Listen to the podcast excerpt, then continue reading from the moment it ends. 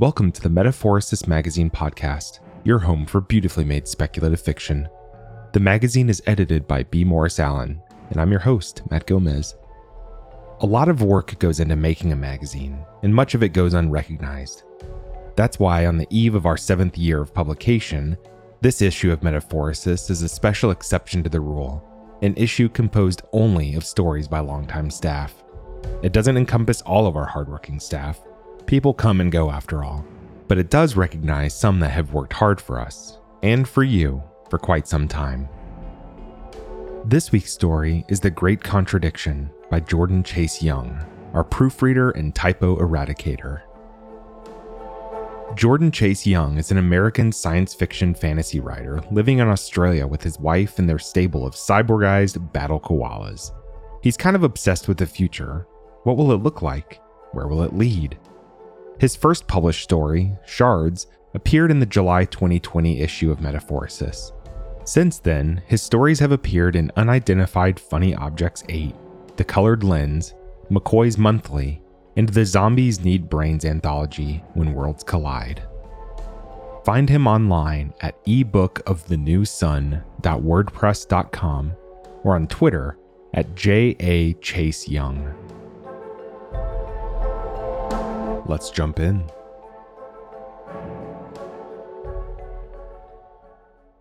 Truths can be hard to accept. Long ago, few scholars believed the world was infinite. They were sure its plane had an edge, even as explorers reported continents marching without end in all directions. The world's infinitude made humankind feel insignificant until we accepted it. I once felt I was wiser than the ancients, felt I could embrace any truth, but that has changed. After seeing what I have seen in the black void above our sky, where the suns make their migrations, I know better.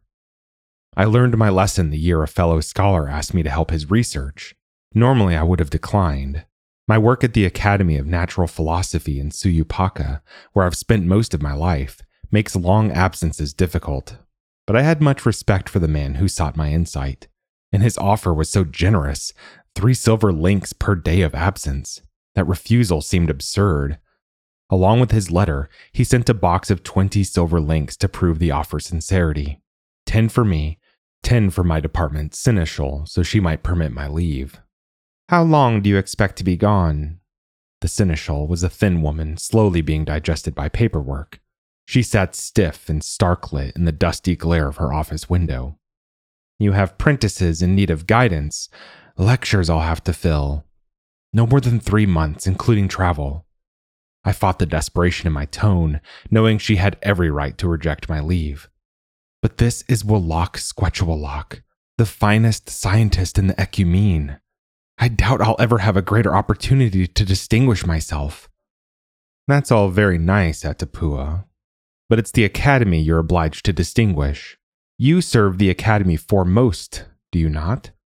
Of course, Madame Seneschal. That is good. She gave me a slow look before signing my writ of leave. I anticipate your return, knowing you'll have much to show for it. I gave a bow of gratitude. I won't disappoint you. No, she agreed. Not if you want your contract renewed. The day before setting out, I traded two of my new silver links for a sack of bronze ones and gave these to the poor languishing in the streets of Suyupaka. Another two I spent on books. Three I sent to my beloved sister, who has been caring for my mother on my birth continent since my father died. I've long been afflicted by the delusion that sending one's family money can soothe one's guilt for neglecting it.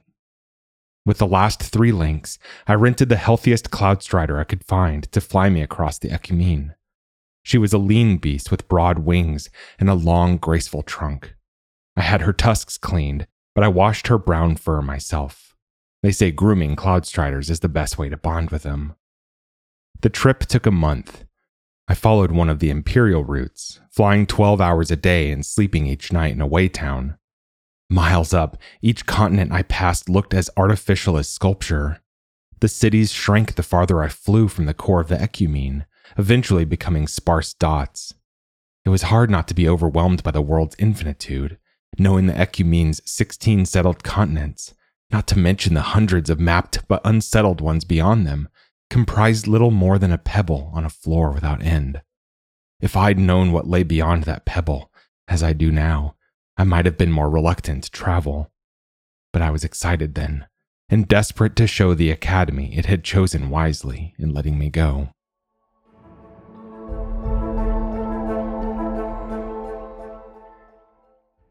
When I arrived, landing a short distance from the tiny wind flogged town of Farai, Wallach greeted me, not as the highborn I knew him to be, but as a humble scholar, lifting his pointed brown hat for a bow. Welcome, Atapua. His deep voice contradicted his small, slim frame. Handsome, with dark blue skin and silver spectacles, he looked as much younger than my 38 as I looked older, though we were the same age almost to the day. Well met, Suze Squetchawallock. I unstrapped my flying mask and gave a bow of my own. Wallach, he corrected gently. No point in first names if we don't use them. I nodded, settling into a more casual mode. I hope it's not untoward to admit I would have taken your offer for a much smaller sum. My admiration of your work. Yes, yes, likewise. He smiled an easy smile. We can flatter each other once your steed is stabled and we have hot food in front of us. I've toiled all day and I'm starved. Dinner sounds lovely, I said. I had only a vague idea why he'd summoned me to the remotest town in the remotest continent of the Ecumene. His letter had spoken of a project to plumb the mysteries of the world that would require an interplay of our various strains of expertise in logic and science, all very cryptic but the town looked more suited to shellfishing than science. A stark foil to the warm, teeming city of Suyupaka, Farai sat on a chilly promontory overlooking a sea. The settlement consisted of nothing more than a dozen rickety jacals sulking beside Wallach's stone manse. The whole populace served him, I assumed, it being too far from others to have much trade. As we neared the manse, I caught a muffled din from one of its turret windows a mix of gruff talk and harsh clanging like in a blacksmith's forge. What are you building in there, I wonder? I asked, my curiosity briefly overcoming my manners. He gave a casual shrug, his face betraying the tiniest flash of irritation. Nothing you need to worry about just now. This only stoked my curiosity, but I had enough sense not to probe. Dinner was sublime, a large brown vegetable that locals call a forest crab. I cracked its gravied casing with small metal jaws to reach the flesh beneath, relishing each bite as Wallach's musician, a slender Suyunan woman, played a flute by the crackling hearth. The manse was huge but not cavernous, thanks to its compact rooms. Only the dining room felt spacious. Large windows looked onto a churning sea beneath a cloudy sky. Hundreds of books filled the walls. Numerous maps lay open on twin fogwood tables. After a sip of wine, I hazarded a guess that most of Wallach's rooms went to waste, since one could happily spend all their time in this one. Correct, he said with a laugh, dismantling his meal with graceful precision. It's all a bit much for a hermit, I'll grant. But in my defense, I plan to turn this place into an academy someday. When that time comes, I'll need every room. I raised my brow. An academy? Here? He shrugged. Life at the edge of civilization concentrates the mind, and once this continent is well populated, in a few hundred years or so, this building will be the oldest around. It is good to leave one's mark in stone as well as paper, I feel. I suppose, I said, sponging up gravy with a bit of forest crab. I never quite understood folk who cultivated their legacies with such obsessiveness. But perhaps that was just a certain parochialism stemming from my low birth. You must be curious why I brought you here, he said with an air of significance. Not just food and banter, I trust. Alas. To be perfectly honest, Suze Squa. Er, Wallach, whatever riddles of nature you think a journeyman scholar like myself can unravel, I have failed to guess. He pointed his crab jaws meaningfully at me, staring over his spectacles. Journeyman in station, perhaps, but not intellect. There you are my equal. I was a bit startled by this. He didn't really believe that, surely. The riddle I have in store for us, he went on, is the greatest of all riddles. the very empress of logical conundrums. Can you guess what it is? I shook my head, at a loss. I bet you can if you think on it, he said. But that won't be necessary. Tonight is for food and sleep. Only that. I want you rested for the work ahead. No need to convince me, I said. Shattered from travel, I was eager to engage his ideas, but even more eager for rest. Now that I knew he fancied me his equal, an eccentric delusion I felt, but a flattering one, I wanted to show him only my sharpest edge. Play us Pemax's fourth jaunt in honor of our guest, Wolak called to the musician, and she slid into the playful piece with exuberance.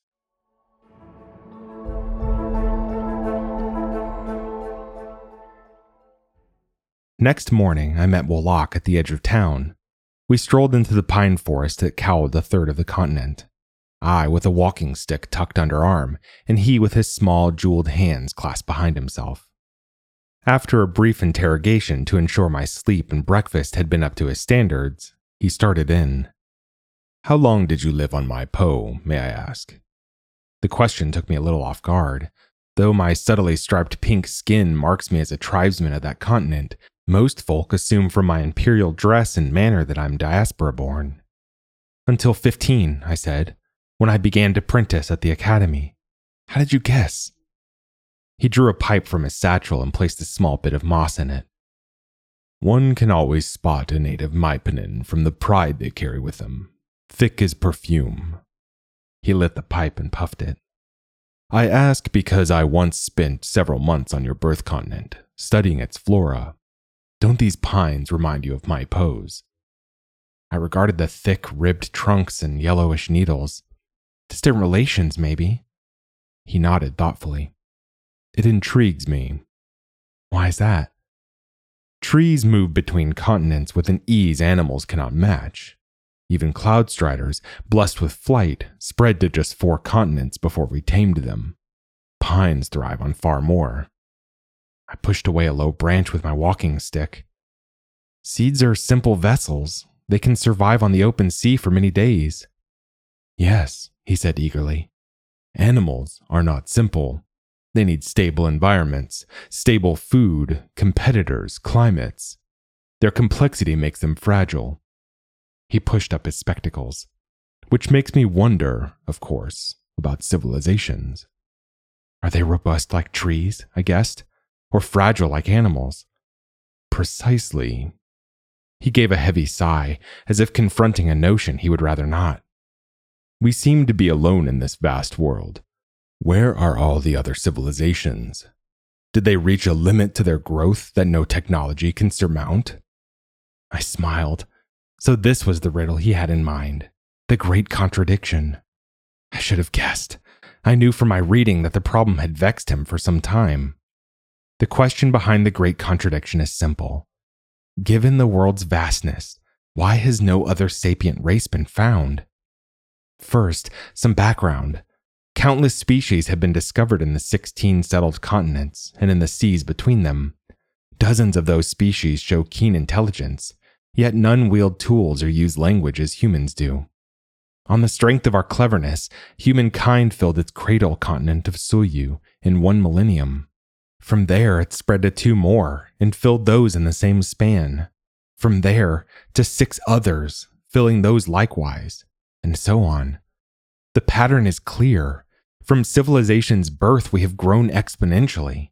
At current rates, we will fill several hundred continents in a few more millennia. In another few, many thousand.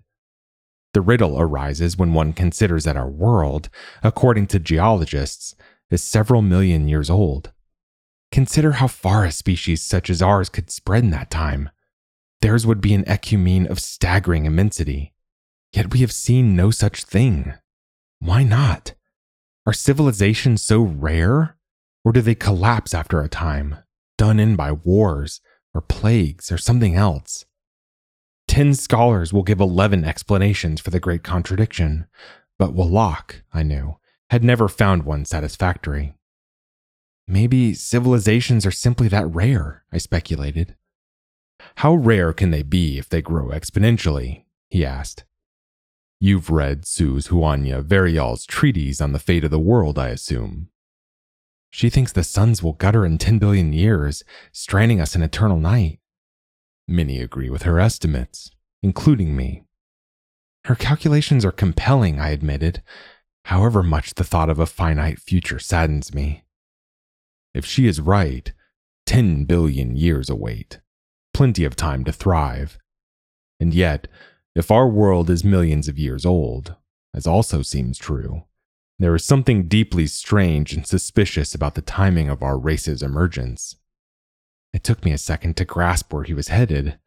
When I did, I felt a small swell of pride at figuring it out. If the emergence of civilization is randomly spaced in time, I said, brushing pine needles from my poncho, any one civilization should expect to be born near the middle of the world's lifespan. Yes. His delight that I could keep pace was palpable. A straightforward application of Chesequal's rule of banality. Observers should assume they are not special. An emergence as early as ours is wildly unlikely. Maybe ours is the first, I suggested. Or the pessimists are right, he said. Civilizations reliably destroy themselves. A pleasant thought for a pleasant walk? I have others.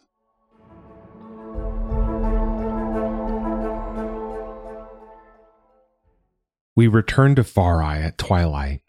Though my mind was drained and we had made no progress on our subject, I was relaxed and content, knowing I'd made a good impression. It's quite pleasant, he said, having someone to discuss these things with. Most folk here, bless their hearts, don't have much taste for high theory. They're not deranged, you mean? He nodded solemnly. Approaching his manse, I heard that odd clangor from the turret again, but I was too spent to think much of it. In the dining room, he showed me his collection of maps. These replenished my energy, as beautiful things do. Maps of cities and provinces, seas and continents. Maps of the entire ecumene, painted and printed and sketched. Even a few crude efforts at charting the lands beyond. Though the atmosphere blurs the ecumene's margins, even for those who dare skirt the void's edge for the highest view, explorers fill the gaps by ranging far and sharing their sketches in the cartographer's quarter of Suyupaka. Like many restless provincials, I once had ambitions of doing such work, but quickly abandoned them when I considered the merits of living past 30. Have you ever wondered whether it's possible to fly above the void's edge? he asked. He was stoking the hearth as I admired a delicate print of Heaven's Glory, one of the oldest maps known. For a moment, I thought I'd misheard. Everyone knew such a feat could not be done. The void above our world is airless and shatteringly cold, an infinite vacuum where the world's gravitational hold on its atmosphere loses out to the collective gravity of the suns. He knew flight was impossible in vacuum. Was he testing me? Folk have tried, I said and paid the price. He held his hands to the fire. Maybe they went about it wrong. Imagine if we could reach that abyss above the clouds, reach it, and gaze on the world as the suns do. What would we see? Other civilizations? Things unguessably strange? Well, I said, my tone dipping into gentle mockery. If you find a cloud strider that can fly through the void, you should go up and find out. He chuckled. That night, after a bowl of salty soup and a warm slice of butter bread, I lay awake, steeped in thoughts of flying through the void as the suns do, millions of miles up. I imagined the world as an endless floor spangled in continents of every hue. I imagined the dark flecks of cities swelling into splotches, swelling and slowly merging into one vast metropolis. Was this how the ecumene would look in a million years, I wondered? An insatiable lichen of steel and stone? It seemed inevitable. The thought of such dense, hungry life made me shiver, even as it filled me with a certain grim wonder.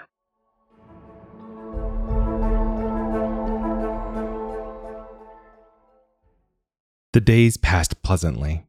Sometimes we talked in the dining room, other times in the forest or along the coast. We circled the same ideas, hunting for new insights into the great contradiction. A small part of me worried that Wallach would send me home in disappointment, leaving me nothing to show the Academy. But he was optimistic and seemed indifferent to the lack of progress. He was used to it, he said. But I was getting itchy. I read all I could from his library, nodding off each night with a book on my chest. Ten days in, my efforts proved worthwhile. I found a slim, unassuming volume by the scholar Suze Ikolaya Inuya, whose name I knew dimly. It was a commentary on the works of the ancient scholar Riva, who made many notable predictions about the fate of civilization based on his study of history. In her book, Inuya argued that such predictions were warped by the predictor's context, a bias she called observer blindness. A predictor is unusual, the bias said, because their existence depends upon historical accidents they cannot know. The future will not resemble the past should those accidents cease to shape events. I bridled. If she was right, then how was any prediction possible? Her reasoning held a fatalism that threatened to unravel all efforts to solve the great contradiction. Yet it had merit, I granted that.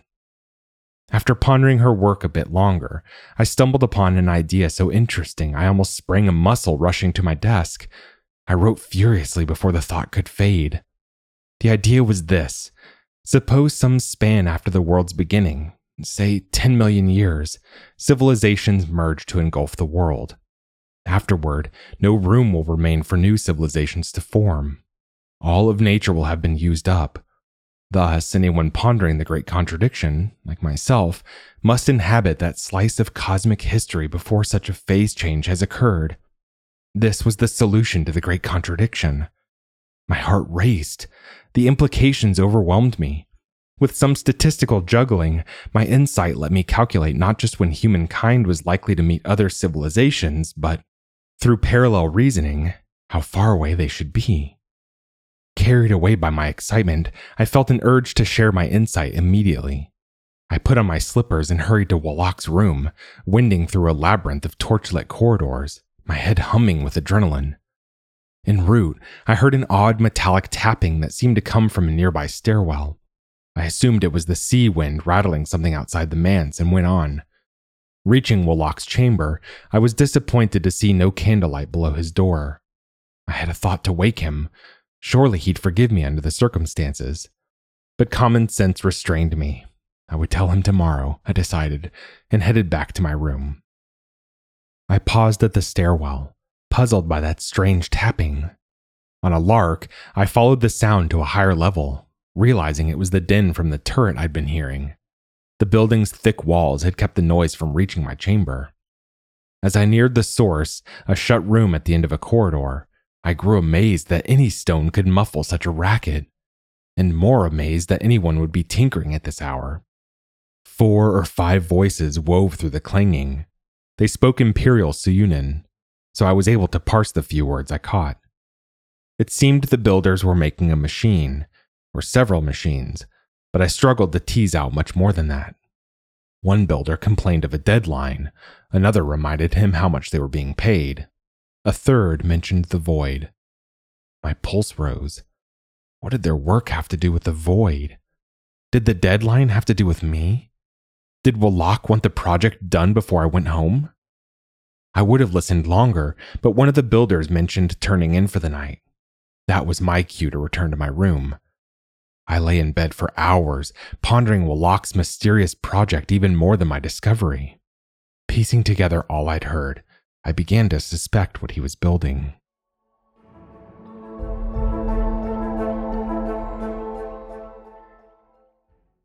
We broke fast near a tide pool several miles up the coast.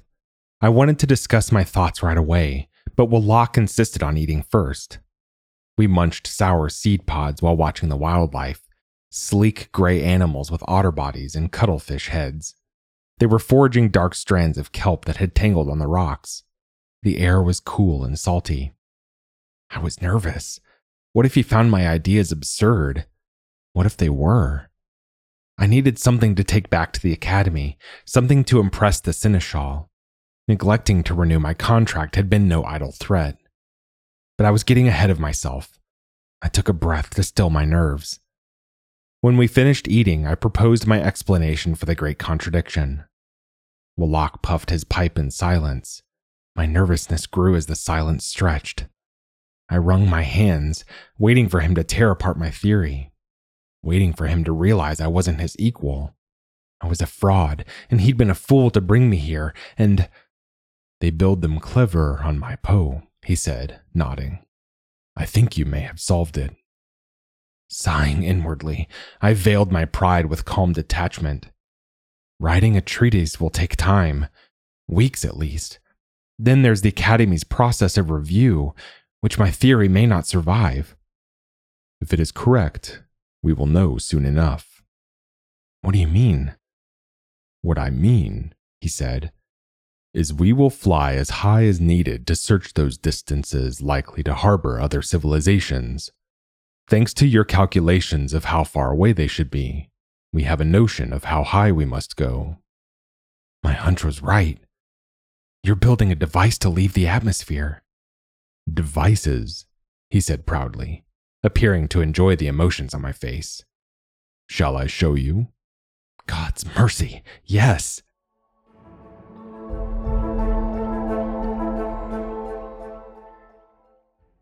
The first thing he showed me resembled a suit of armor with a barrel fixed to the back.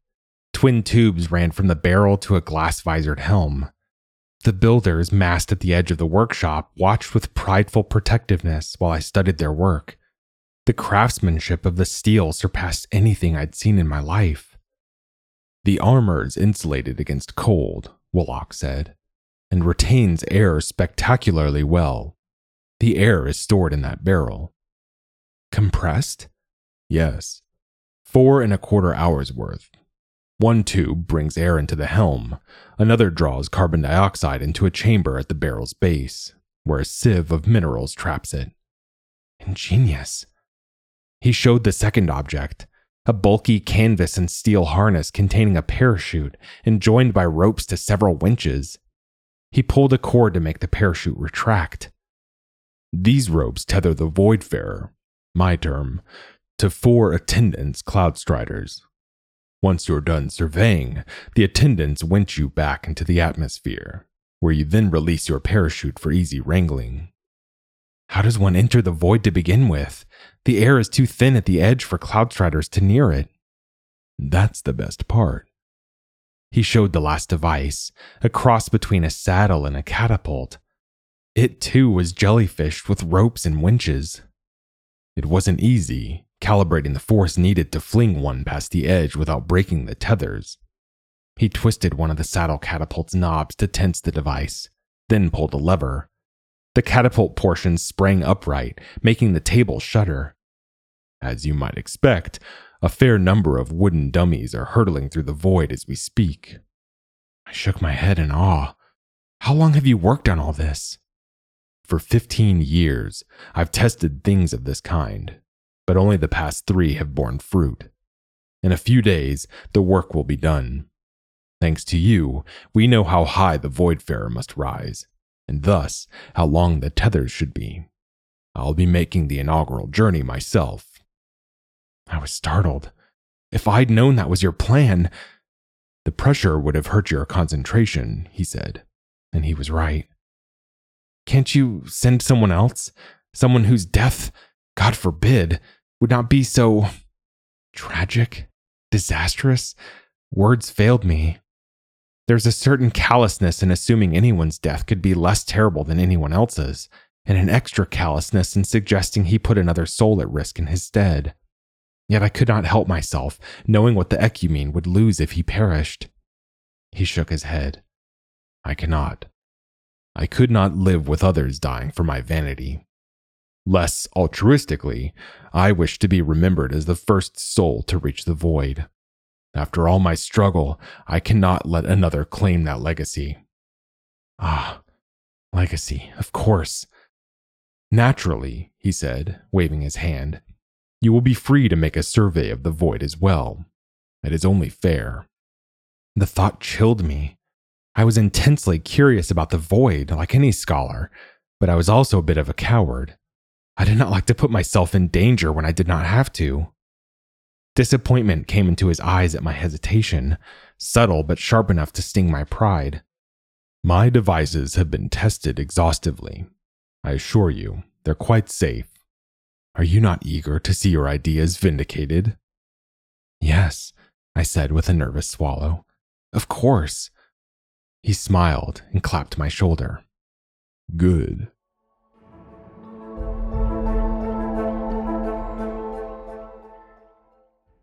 The evening he returned from his survey, I was deep in my treatise, my head heavy with numbers and hands smudged with ink. The sound of cloud striders through my open window tore me from my work. I put on my boots and hurried out of the manse. Willok removed his helm. His face was flushed. His eyes looked far away. Wine first, he said. I did not argue. We drank in the dining room. A servant brought tubers diced over black moss and drizzled in oil. He touched none of it, just gazed at the darkening sea, hearthlight playing over his spectacles like an errant thought. I felt him struggling with emotions and did not speak for some time. Finally, I could not help myself. What did you see? I don't think you'll believe it, he said. I did not, at first. Tell me. He spread his small hands on the table like an augur laying out bones. Truthfully, I'm not sure. Only that they must be the work of a sapient race. They? I will tell you, but you must promise something. His tone went low, and his gaze turned grave and steady. You must promise to believe that what I saw is what I saw. Believe I am telling you the truth as I perceived it. Do you promise? I promise, I said, forcing calm into my tone even as my heart banged my ribs in anticipation. He gave a nod and looked down at his hands. I saw tendrils. What? Do not speak until I'm finished. I shut my mouth. I saw tendrils on the horizon, black tendrils that have captured a sun. He paused as if summoning the memory took physical effort. I leaned forward slightly, the hair on my neck standing straight. Digested may be more apt, he went on. They rise hundreds of miles above the atmosphere.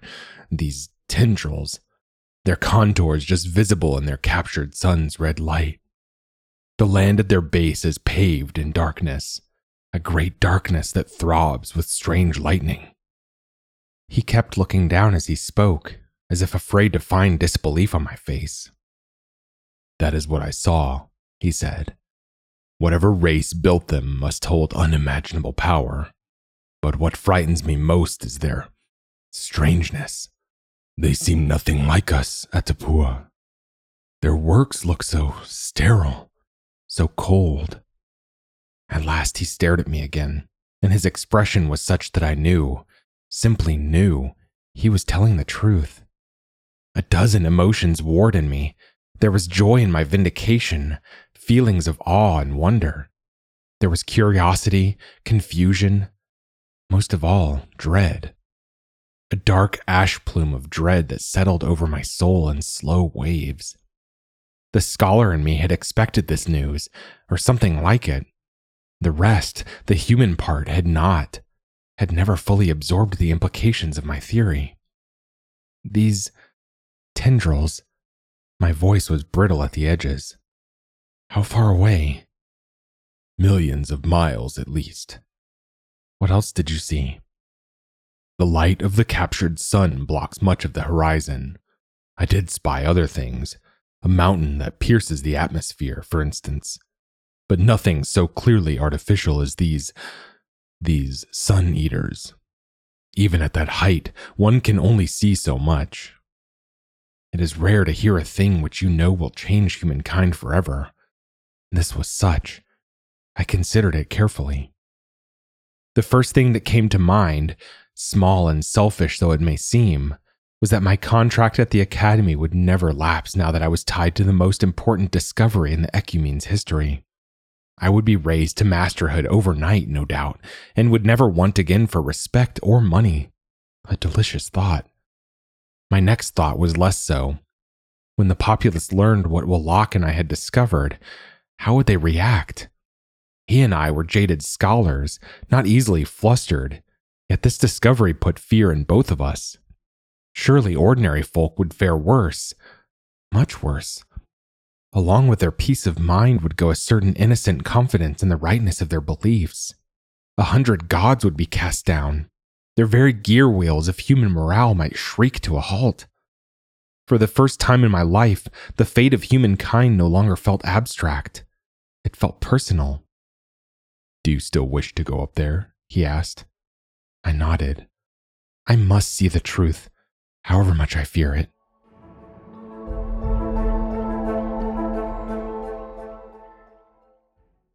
The air suit was warm and heavy.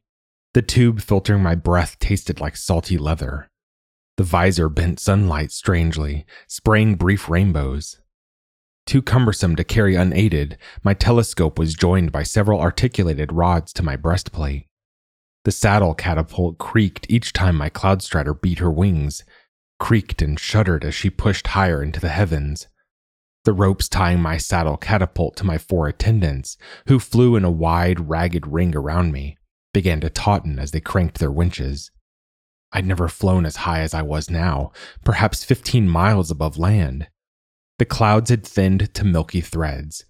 The nearest sun, a glut of golden flame now migrating over the continent of Yarrow thousands of miles to my left, outshone by several orders of magnitude the next nearest, whose path lay countless miles outside the Ecumene. By now, my terror had faded to resignation. If I was to die, at least I would die in service of the truth. But I was not going to die. Well, Locke had survived. I would survive as well. Up I climbed until the sky's blueness grew brittle. Once my saddle catapult's tethers were taut enough to support me, I uncoupled the saddle catapult from my Cloudstrider, who descended back toward Far Eye. Now was the moment. I licked my lips, bracing myself. I twisted the knob of my saddle catapult, felt it tense, and pulled the release lever. The void's blackness crashed over me, I was weightless, rising like a bullet shot into a vast night, my airsuit's own set of tethers mercifully joined to my attendants far below, following me ever upward. Once free of the atmosphere, I saw the world as no human but Wallach had seen it. A bright mosaic chased with the white of clouds and the gray blue of seas. Continents shone like topaz and amethyst and emerald, I rose and rose until the ropes winched me back. And then I started falling, then rising again, my motion slowly stabilizing as my kinetic energy dissipated, leaving me held by the collective gravity of the suns. My guts did a slew of gymnastics all the while. Wallach had warned me about this part, but it was no less unpleasant for that. As my stomach stilled, my senses sharpened. The world's enormity filled me with a cold loneliness a stifling vulnerability. The thought of my rope snapping sloshed thick in my head, but I shook it away. I had to concentrate, I told myself. Had to focus or I couldn't do what was necessary. I looked through the telescope and scanned the horizon. After about 10 minutes, I found it. I'm not sure what I'd been expecting. Perhaps part of me hoped Wallach had misperceived. I dialed the aperture with gem cutter care. There, countless continents away, untrammeled by atmosphere, sat a red sun tangled deep within scores of black tendrils.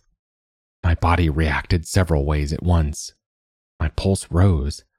My skin began to slicken with sweat. I prayed a Mypanin prayer I had not used in two decades of godlessness. The tendrils were artificial, unmistakably. Their trunks had a metallic sheen and their forking branches a flawless symmetry. The violet lightning at their roots sturged in orderly grids instead of stochastic squiggles. It was like the disembodied eyeball of a dead god, cataracted with rot, yet still smoldering with divine energy. A voice in me said to look away, said this was not something I was meant to see, but I could not.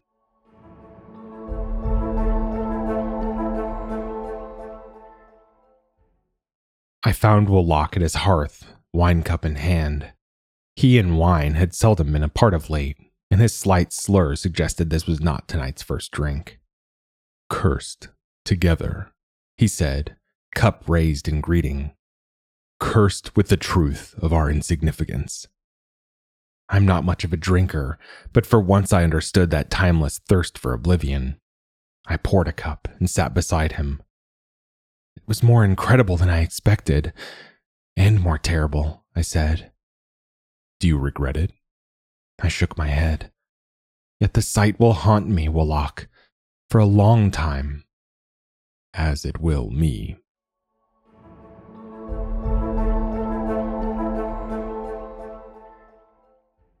I could not sleep for two nights. What I saw in the void changed me. In my religious youth, the high god of the Maipanin faith had seemed too distant to matter in worldly affairs, and so I was free to imagine that humankind determined its fate, a freedom I carried happily into adulthood. It gave me comfort, a sense of purpose. Now that I knew the truth, gods were no myth. Humankind was not the cynosure of reality. It was only a small, perhaps transient participant. What will befall humankind when it meets the Sun Eaters? I wondered with fear in my marrow. When the ambits of both civilizations converged in who knew how many centuries, would there be war? Mere devourment? What happens when a god meets an insect? I could not begin to guess, no matter how hard I tried, and this tortured the part of me that yearned to know all.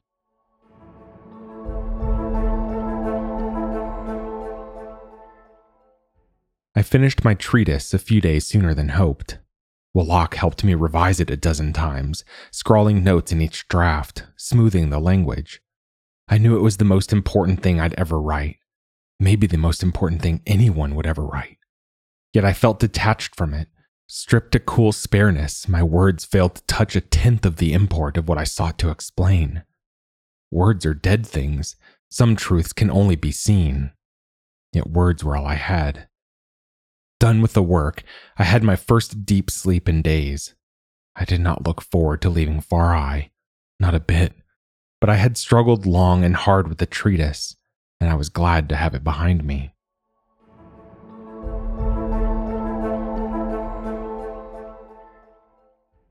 The night before I left, we feasted.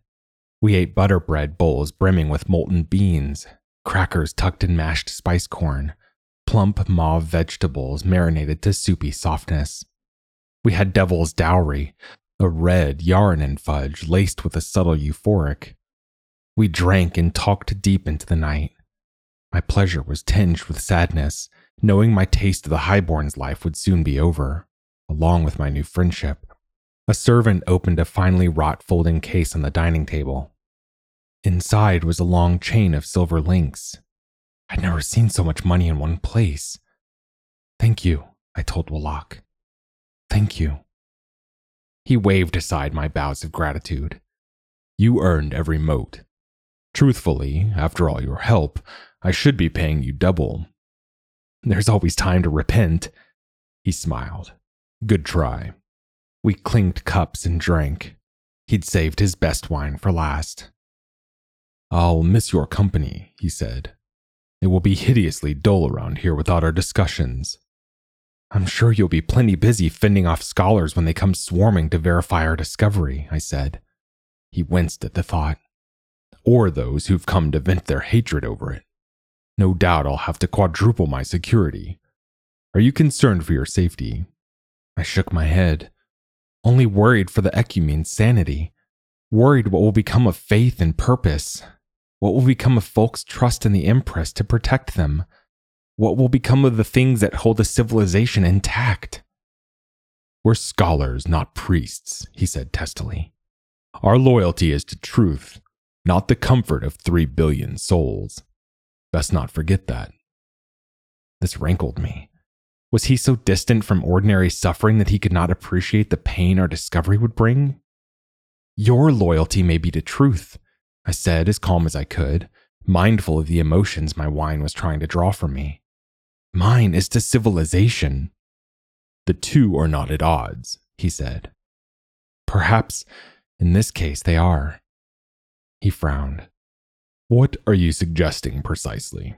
That publishing this treatise would be a mistake? I laughed. Wallach, I saw then, was the emotional equivalent of a child not in any simple or disparaging sense.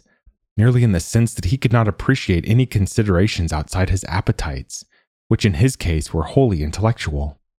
He was a child, yes, who ate knowledge for breakfast, lunch, and dinner, and to whom morality was a bowl of tasteless vegetables. I knew such people at the academy, of course, though none half so intelligent or resourceful. So it had been easy to overlook this tendency in him. He'd been wrong to suggest I was his equal. I could never be his equal, as I did not have the childlike single mindedness that his cast of genius requires. What I'm saying, I said flatly, is that publishing the treatise might very well be a mistake. What I'm saying is that I might spare us both a good deal of misery by, well, throwing the damned thing into the fire. I gave the roaring hearth a small salute with my wine cup. His face showed no amusement. You're drunk, friend. Don't say such nonsense. I'm serious. My annoyance was bubbling to anger. I set down my cup, intending to walk to the table where my treatise lay but he must have sensed this because he placed a gentle hand on my arm before I could stand. Listen, he said, you underestimate people. His hold was surprisingly firm for such a small man. The truth is inevitable. If you were to burn that treatise, which of course you won't, it would only be a matter of years before others learn what we've learned. Don't you see? You cannot burn the truth, Atapua. But people will adapt as they always have. His soft voice held reassurance. His face was calm, understanding. Yet there was a marked tension in him, as if he were ready to do anything to stop me from burning that document. He was right, as he so often was. He was right. I could not have burned the treatise no matter how drunk I got. I was proud of my work, unreasonably so, even as I feared it. Yes, I sighed, relaxing a little. People will adapt. I did not wholly believe it, but it was not beyond possibility either. People accept many painful truths. Mortality, for instance, injustice. Why couldn't they accept the truth of the Sun Eaters? Perhaps.